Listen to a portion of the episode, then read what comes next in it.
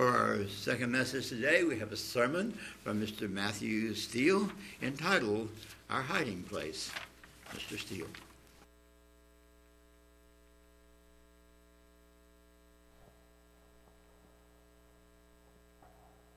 Thank you, Reg. Good afternoon, everyone. Recently, in our uh, homeschool uh, family, we've been reading the book The Hiding Place. In fact, we just uh, finished it. And I'm sure many of you know that book. It is the story of Corrie ten Boom and her family. And if you haven't read it, if you've only maybe seen, I think there's a couple of movies and, and so on, but if you haven't read it, I would highly recommend that you do. The life experience, the incredible bravery, um, the spiritual strength and commitment and faith of Corrie and her family is and remains an incredibly inspirational story. And it is perhaps a story that's needed now more than ever because of the world that we live in. Perhaps more than even during her own time. You know, she, she after the war, conducted a ministry going around the world, teaching people, sharing with people of all, you know, all backgrounds and countries about what happened to her, her family, and the experience of living under the Third Reich and the, the Nazi control. As many of you probably know, Corrie and her family, who lived in Haarlem, not in New York City, but Haarlem, the Netherlands, they defied the occupying German authorities during World War II and secretly hid Jews in their home creating special hiding places for the Jews and others that were being hunted by the Germans that were occupying their country. They are credited to have saved over 800 Jewish people during their, their time. 800 by one family.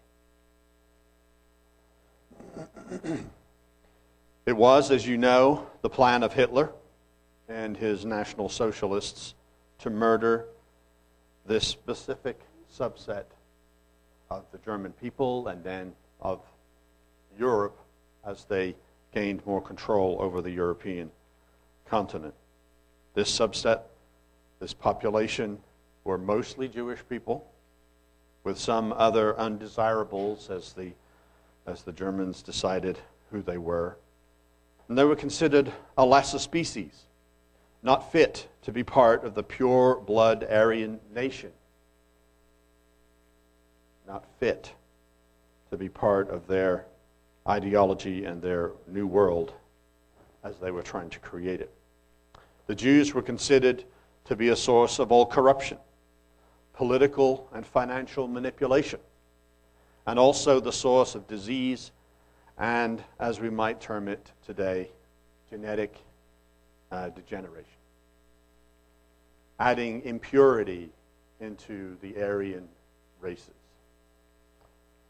As stated in the United States Holocaust Memorial website, in this false view, Jews were an alien race that fed off the host nation, poisoned its culture, seized its economy, and enslaved its workers and farmers. The Nazis claimed that race mixing through marriage weakened Germany. This hateful depiction although neither new nor unique to the Nazi Party, became a state supported image.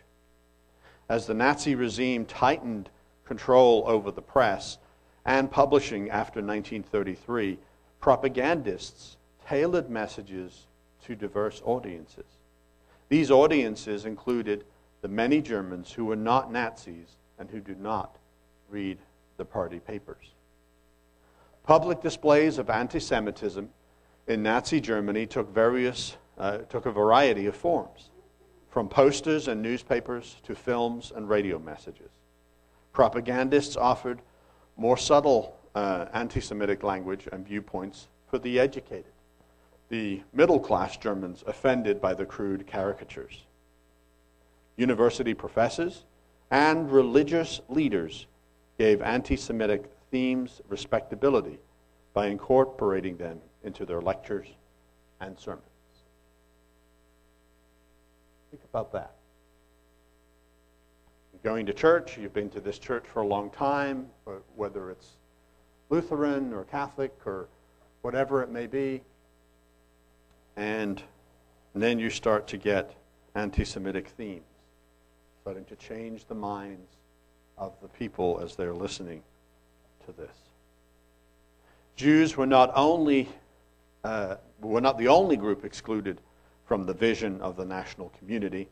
Propaganda helped to define who would be excluded from the new society and justified measures against the outsiders.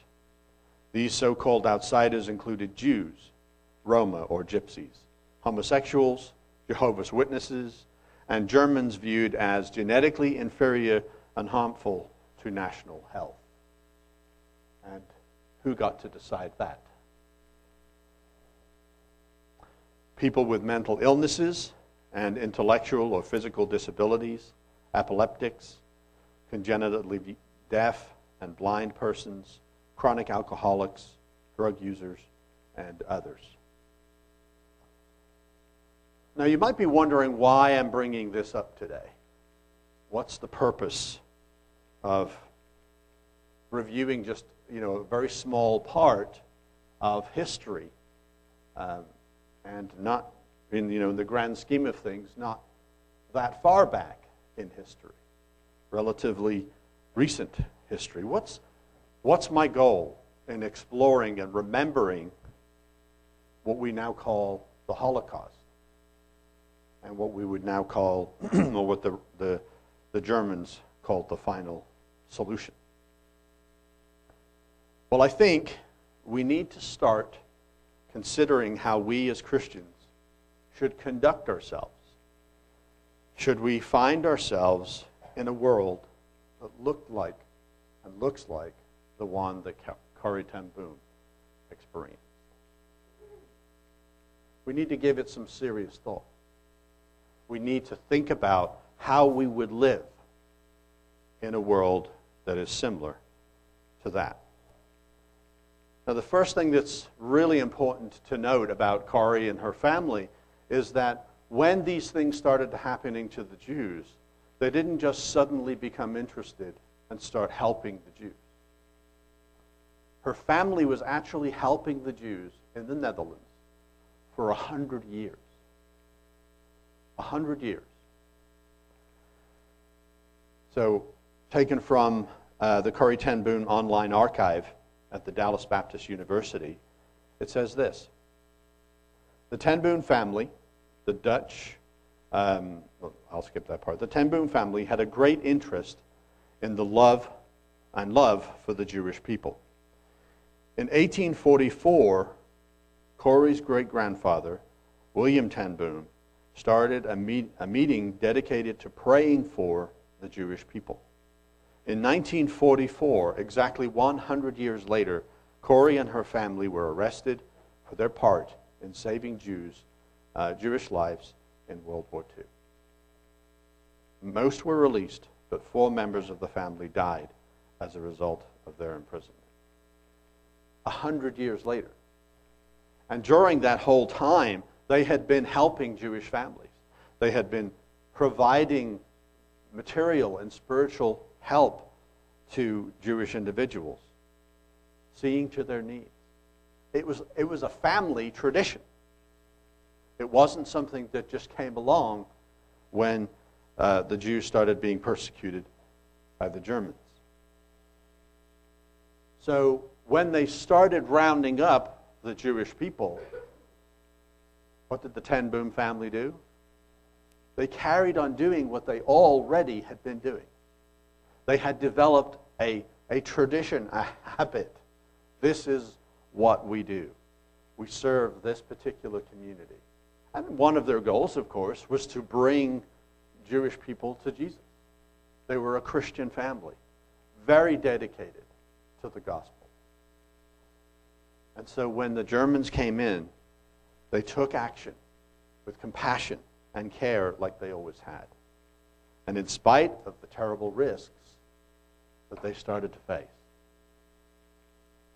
and the consequences that they knew would come on them, losing some of their own family members, but saving 800 lives. So, again, this raises the question why am I talking about this? Why is this a question? Well, I think it's something that we should consider. What are we going to do when we find ourselves in a similar situation? What are we going to do when we find the world around us becoming very much like the world that the Ten Booms had to live in? Because we've got some serious ethical questions to, to ask and to answer. They had to decide if they would follow the laws that the Nazis had put in place or if they were going to defy those laws. They had to consider what their actions could be and what the consequences were. They had to decide how far could they go and not risk their Christian faith.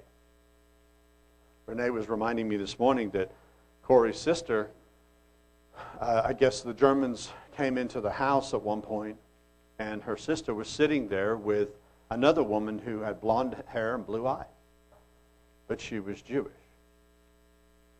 And the German officer asked her, Corrie's sister, Is she Jewish? And she said, Yes. And she was arrested. And of course, the lady was arrested and taken away. And later, Corrie, I guess, asked her sister, Why did you say that? Well, she had determined that she would not lie, no matter what she would not lie. And she had an absolute faith that regardless of what happened, God would protect that young woman. And sure enough, in the facility where she was being held, it was raided by the resistance, and all the Jews that were being held there escaped. God honored her faith, God honored her guts to stick to what she believed.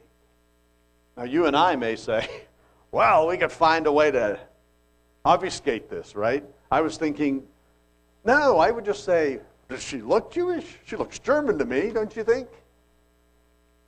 But she, she just determined for herself that she would not lie. And so this is the question. These are the questions that I'm, I'm throwing out today is what would we do in those similar situations? How would we act? Would we lie to save somebody's life, to stop them from being arrested? Where is that connection between our actions and that moment of faith and trust in God?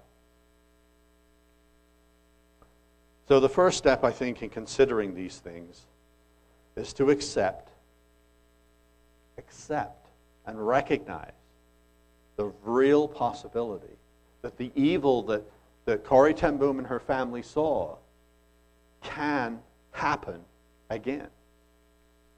And in fact, you know, if we just go around the world, there are many countries where it's been happening almost since World War II. And so the real question for us is can that kind of world exist here, where we live? We have to be willing to accept that is a possibility. And you might think, well, that's impossible. We have laws and structures and, and things in place. Heck, we have 200 million guns in the United States. Surely that will stop that kind of world happening. And yet, if you stop and consider what we've seen place in the last 24 months, it's pretty remarkable. It's really remarkable when we think about what has happened in the last 24 months. Back in November, of 2019, if somebody had told you that in less than two years, in less than two years, a significant number of citizens of the United States would be denied the opportunity to work unless they received a particular medical treatment. Just think about that if I had told you that two years ago. I think you would think I was crazy. Right? They're not going to be able to work unless they have a particular medical treatment. Now, I am not talking about the validity or the right or wrong of taking vaccines. Everybody should take a vaccine if it's available to them, if they want to. And if you don't want to, you should be free to not take it. Free people should have the right to choose for themselves. But when the government starts to compel citizens to receive a vaccine or lose their rights, lose their rights, then what kind of world are we heading into? A dark world. A much different world than we've all experienced thus far, or to this point. In many U.S. states now, citizens, including doctors and nurses, firefighters, police officers, and just regular old folks going to work, blue collar, white collar, whatever it may be, they are losing their rights. They are losing the right to go to work and provide for their families. And that is huge. That dictates the, the path, the nature of their entire life and their family's life. It takes away their ability to live fundamentally, doesn't it? Because if you can't work, and maybe you can get some state benefit for a while, but then how are you going to eat? And then there's an interesting question. Because I asked earlier, I said, well, could we imagine a world here where we live where, as Christians, we're f- faced with ethical dilemmas? What if you're a Christian business owner and you think it's wrong to be putting people out of work? What do you do? Do you say, you know what? I'm going to I'm going to fight this. Okay, there may be some legal challenges. There certainly are. And there was certainly some good news in regards to that yesterday. But what would you do? Would you reject it? Would you lie to the government? Oh, yeah, they're all vaccinated. We're good. Did you look at their vaccine? Yep, I looked at it. It's good. It's a, it's a new version of Is this woman a Jew? You realize that? It's the government coming in and asking who is who and what is what, and then punishing those based on their actions and their responses. What would we do? Again, quoting from the United States Holocaust Memorial website, it's going through a, a process and how people were identified and, and then uh, messaged to. So, how the enemies were identified of the state and how the larger community was, was messaged uh, to through propaganda. It said propaganda also helped lay the groundwork for the announcement of major anti Jewish statutes at Nuremberg on September 15, 1935, which were called the Nuremberg Race Laws. So, what had to precede the, the German government, the Nazi government, from creating official laws, had to precede that was a propaganda campaign. Why is that? It's to make it palatable, isn't it? It's to make it palatable to those that may have objections to the law. But if you can encourage and put pressure and community pressure, peer pressure, and change people's minds, then they might just accept the law when it's put out. The decrees followed a wave of anti Jewish violence perpetrated by impatient Nazi Party radicals. So we had propaganda, and then we had violence. And then comes the laws. Two distinct laws were made, uh, made up the Nuremberg laws. The law for the protection of German blood and honor prohibited marriage and extramarital relations between Jews and persons of German or related blood. The Reich citizenship law defined Jews as subjects of the state, a second class status. So, a citizen had rights, subjects were what? Subjected to the laws that they were given. It's very, very different. The laws affected some 450,000 full Jews, defined as those with three or four Jewish grandparents and belonging to the Jewish religion, and another 250,000 others, including converted Jews um, and those with some Jewish patronage. Together, they accounted for less than 1% of the German population.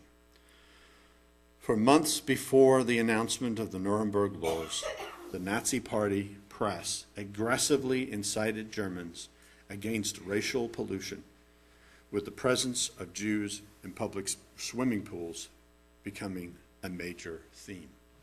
And the idea there was that, you know, this is kind of like the, the anchor issue, right? That the propagandists and the media at that time were coalescing the arguments around well, those Jews getting into the water with your Aryan children, that's, that's going to pollute them.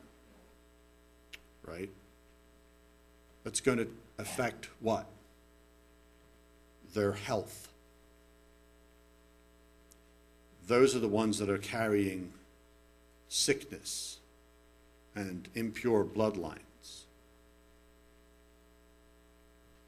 Now, I'm not saying and I want to be clear. I am not saying that any particular government, federal or state, are Nazis. I'm not saying that. But we need to recognize and be prepared for author- authoritarian measures. We're already seeing them. There are going to be more. And we need to recognize that that, that turns citizens into subjects. We need to be willing to see it when it appears so that we can be prepared and decide what we as Christians are going to do. What is our response? What should we do in a world that looks like the world that Corrie ten had to endure? This is not an easy question, and neither should it be. It's not a new question because it's the same question that the early church also had to answer. Would we defy the authorities? Would we hide Jews and other targets of the authorities? Would we give them of our own meager rations? Would we share the food that we were, we were going to give to our children with these strangers in times of incredible want, and rationing. That's the kind of spirit and decisions that the ten family made. Would we make the same decisions? Would we share our precious medicines and vitamins that they so desperately needed because of malnutrition? These are not easy questions. And they're, they're hard in many ways for us to entertain and yet we need to entertain them and think about them and look for the Spirit of God to lead us. You know, Corrie obviously didn't feel that it was wrong to lie to a German who was trying to round up Jews. but her sister did. So we might have some variation and difference from one another, but we still need to study and look for the leading of the Holy Spirit. In 1 Peter chapter 2 and verse 13, Peter says something that causes us maybe even more trouble in this question. He says, Therefore, submit yourselves to every ordinance of man for the Lord's sake, whether to the king as supreme, or to governors as to those who are sent by him for the punishment of evildoers and for the praise of those who do good. For this is the will of God, that by doing good you may put to silence the ignorance of foolish men. As free, yet not as, as a liberty, as a cloak uh, for vice, but as bondservants of God. Honor all people, love the brotherhood, fear God, and honor the king.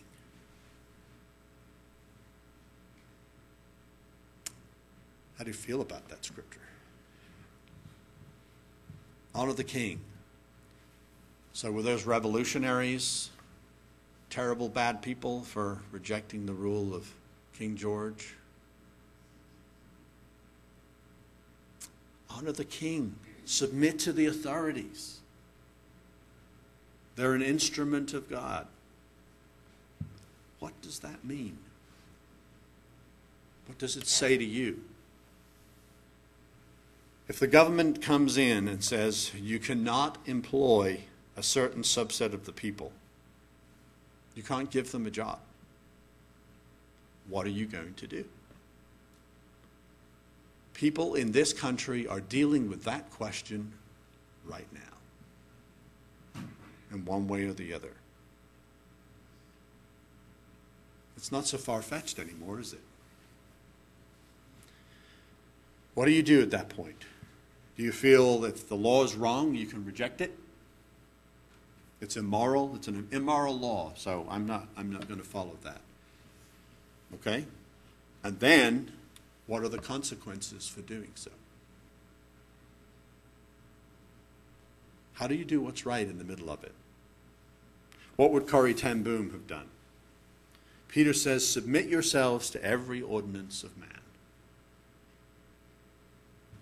I was sitting there thinking about this, and I was thinking, well, if I was an employer and I was in that situation, what would I do? I know. I would turn all of those employees into volunteers. Yeah, they don't work for me anymore. They're volunteers, right? I just happen to pay their mortgage and put gas in their car and get their groceries and pay for their doctor's office visits. Yeah. I mean, maybe there's some creative ways around this. Nope, they're volunteers. But they're doing the same job they did before. Yep, but they're volunteering now. Or do you just defy the law?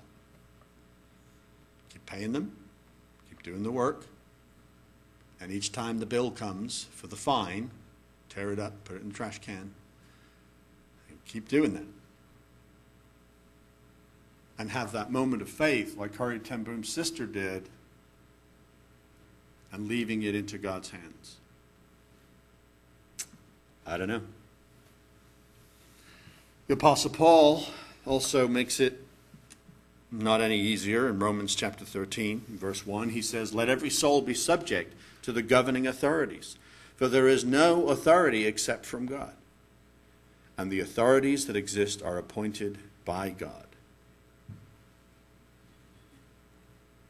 Therefore, whoever resists the authority resists the ordinance of God, and those who resist will bring judgment on themselves. For rulers are not a terror to good works, but to evil. Do you want to be unafraid of the authority? Do what is good and you will have praise from the same. For he is God's minister to you for good. But if you do evil, be afraid, for he does not bear the sword in vain, for he is God's minister, an avenger to execute wrath on him who practices evil. Therefore, you must be subject, not only because of wrath, but also for conscience sake. For because of this, you also pay taxes, for they are God's ministers attending continually to this very thing. Render, therefore, to all their due taxes to whom taxes are due, customs to whom customs, fear to whom fear, and honor to whom honor. He didn't help us out any, did he? I was hoping he would say, You can be revolutionaries when they're bad.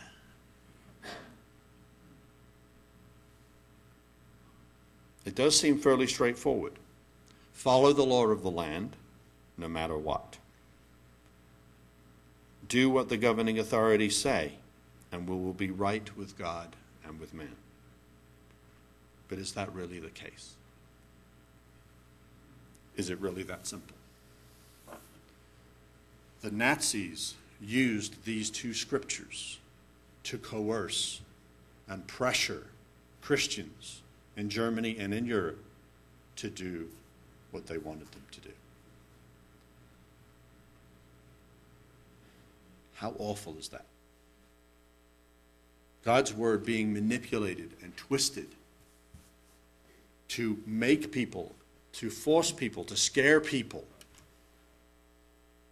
into having a part in the destruction of their own people.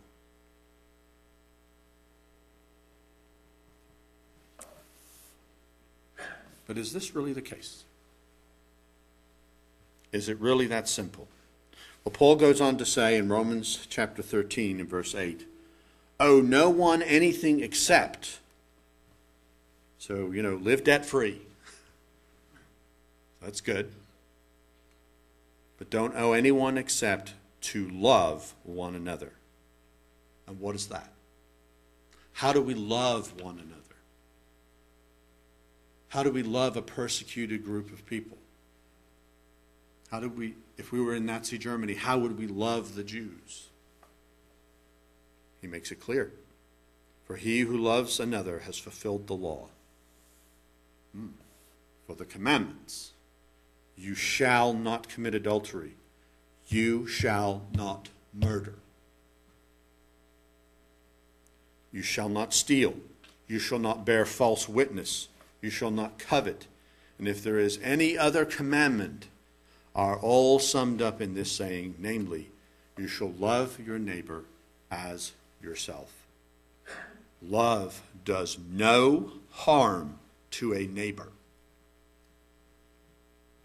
It does no harm to anyone. Therefore, love is the fulfillment of the law. It's interesting that he has these two passages together, isn't it? Obey the authorities.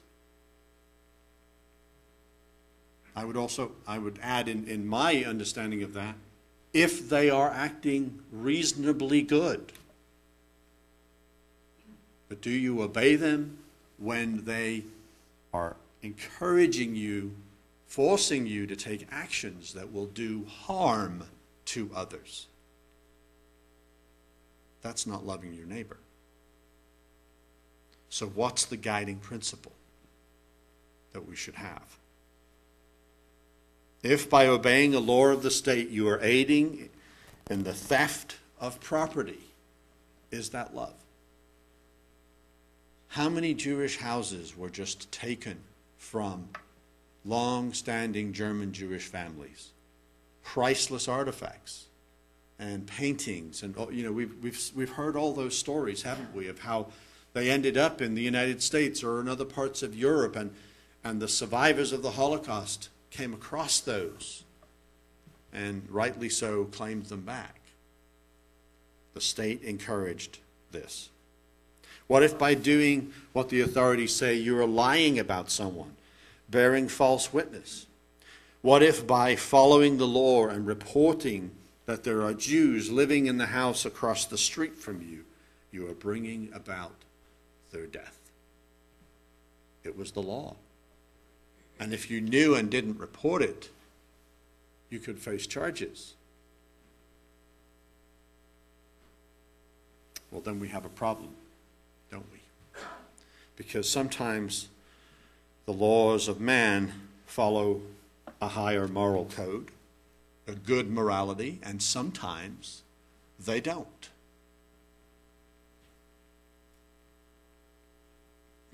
We've heard about it recently in the form of, you know, there's been, of course, a lot of coverage of the various different school boards across the country in some specific places.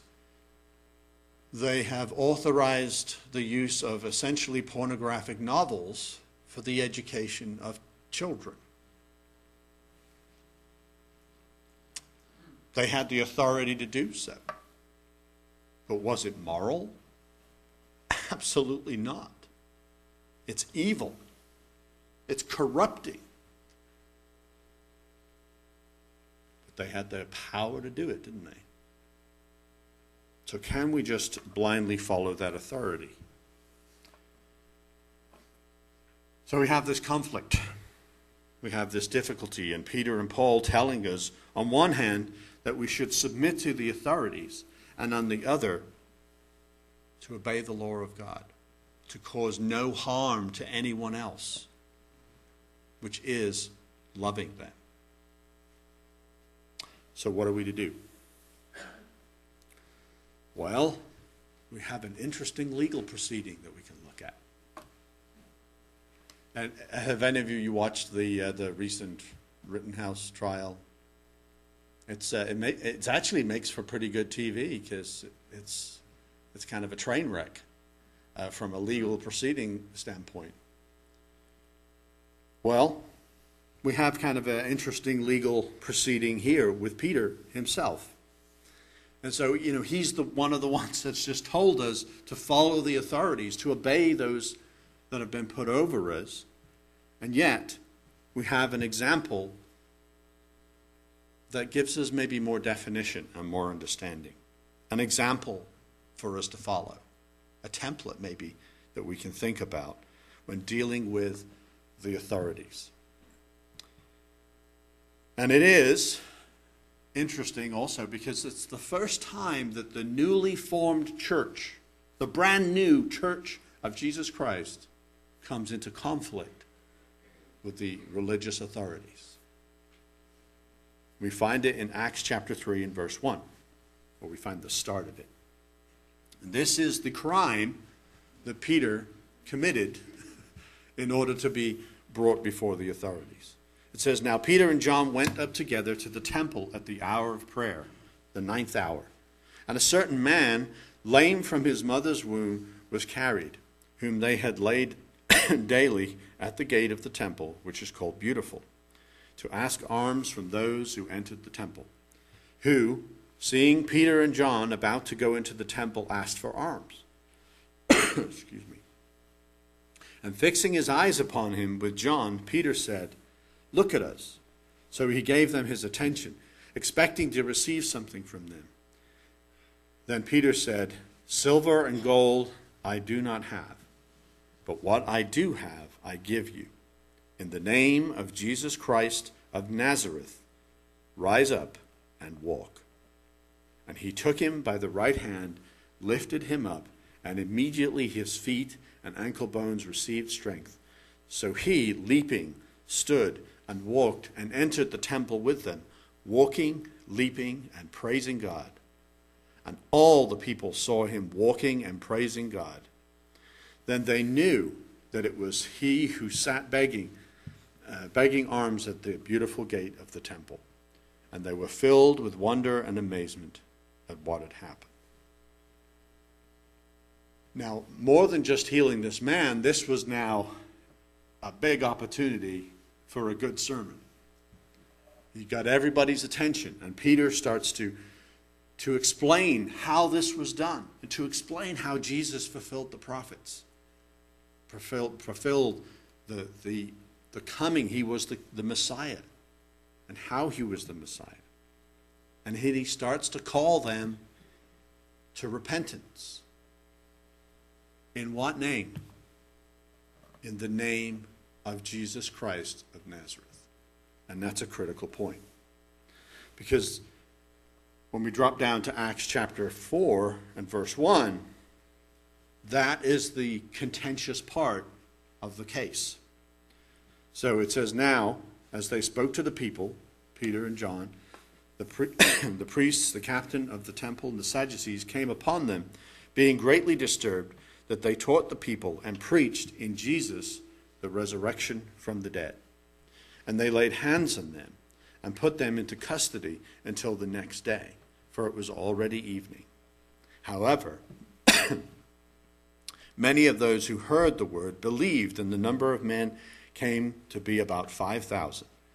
And it came to pass that on the next day that their rulers, elders, and scribes, as well as Ananias, the high priest, so sorry, Caiaphas, um, John, and Alexander, and as many as were of the family of the high priest, were gathered together at Jerusalem. And they had set them in the midst. And then they asked, By what powers or by what name have you done this? Well, you can ask Trevor back there. This was a mistake, a legal mistake, right? Because, as every good lawyer knows, you don't ask questions that you don't already know the answer to, right? Well, they just opened the door for Peter to tell them ultimately what they didn't want to hear. It says, Then Peter, filled with the Holy Spirit, said to them, Rulers of the people and elders of Israel, if we this day are judged for a good deed done to a helpless man, by what means has he been made well? Let it be known to you all and to all the people of Israel that by the name of Jesus Christ of Nazareth, whom you crucified, whom God raised from the dead, by him this man stands before you whole. Thank you, Ken. so, if you're going to judge us on the good thing that we have done, in this case, healing a lame man, or in other cases, hiding those who have done no wrong, feeding those that the authorities have deemed not allowed to work. Then he says this This is the stone which was rejected by you builders, which has become the chief cornerstone. Nor is there salvation in any other, for there is no other name under heaven given among men by which we must be saved. Now, when they saw the boldness of Peter and John and perceived that they were uneducated and untrained men, they marveled and they realized that they had been with Jesus. And seeing the man who had been healed stand with them, they could say nothing against it. But when they had commanded them to go aside out of council, they conferred amongst themselves, saying, What shall we do with these men? How are we going to handle this now?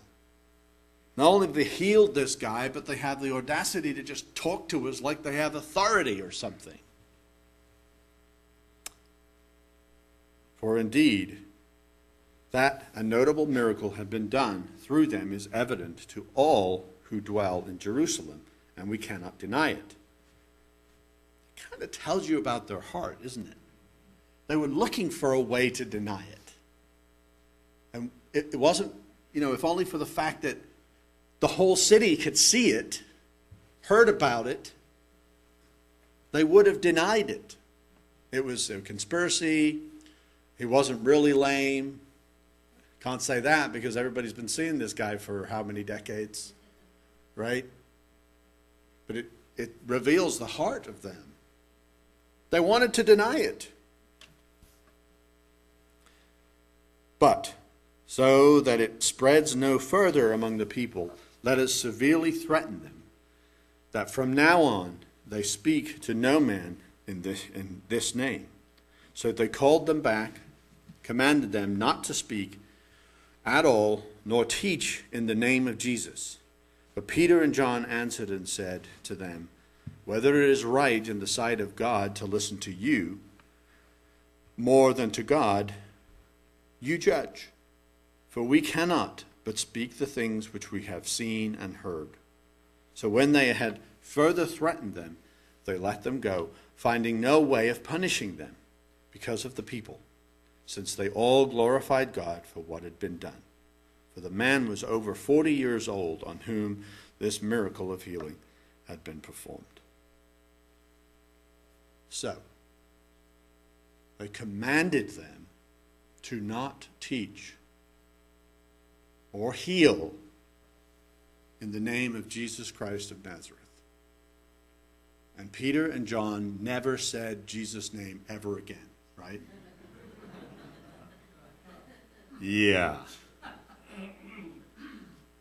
They didn't stop healing in Jesus' name. They didn't stop preaching in Jesus' name. They defied the authorities. And they said no. And you know, I thought their answer was pretty clever too. They didn't just say, no, we're not going to do that. They said, well, maybe you should judge whether we should obey man or God. Because, I mean, well, no, you're supposed to uh, obey man. No, wait. They had no answer for that either.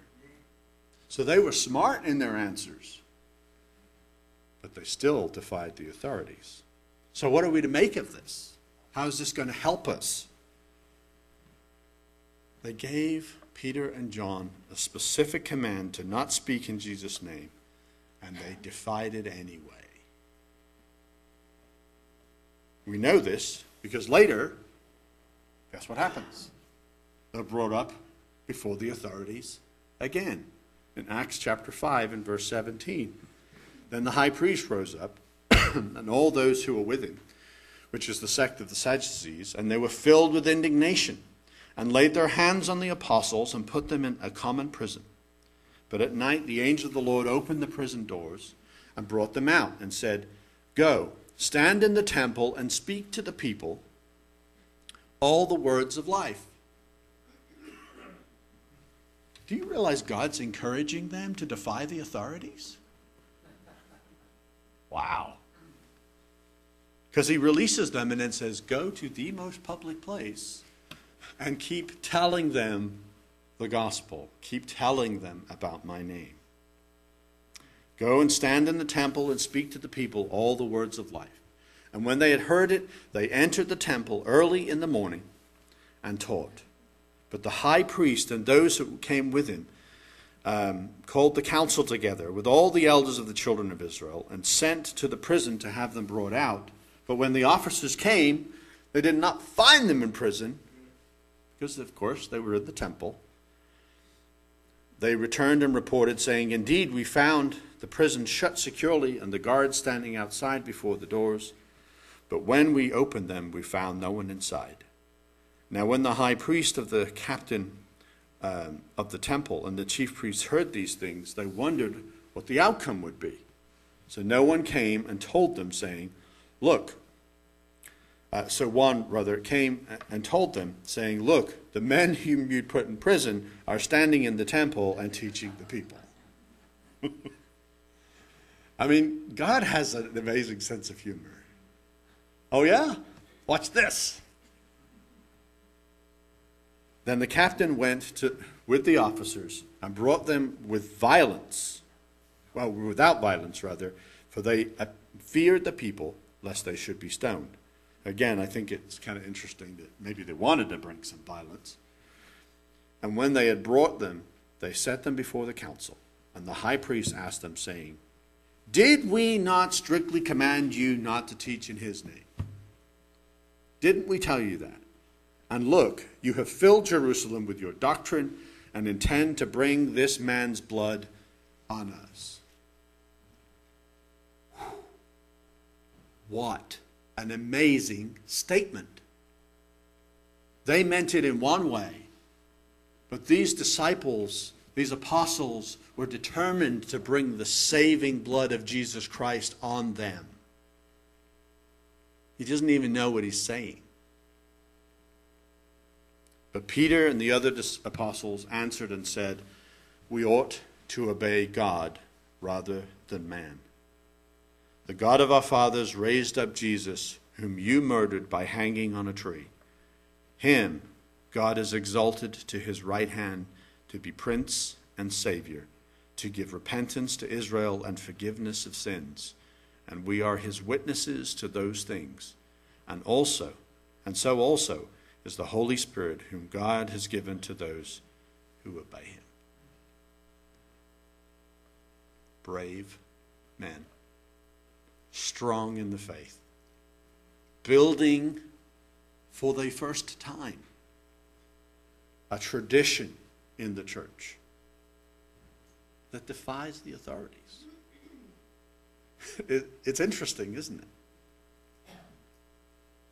This is the guiding principle for us. It's really simple. You know, we could make all these ethical arguments and these moral arguments, but it's really just this simple. This is the ethical rule in my mind. If there is a conflict between man's law and God's law, we follow God's law. Period. Right? It's that simple. And it's that hard.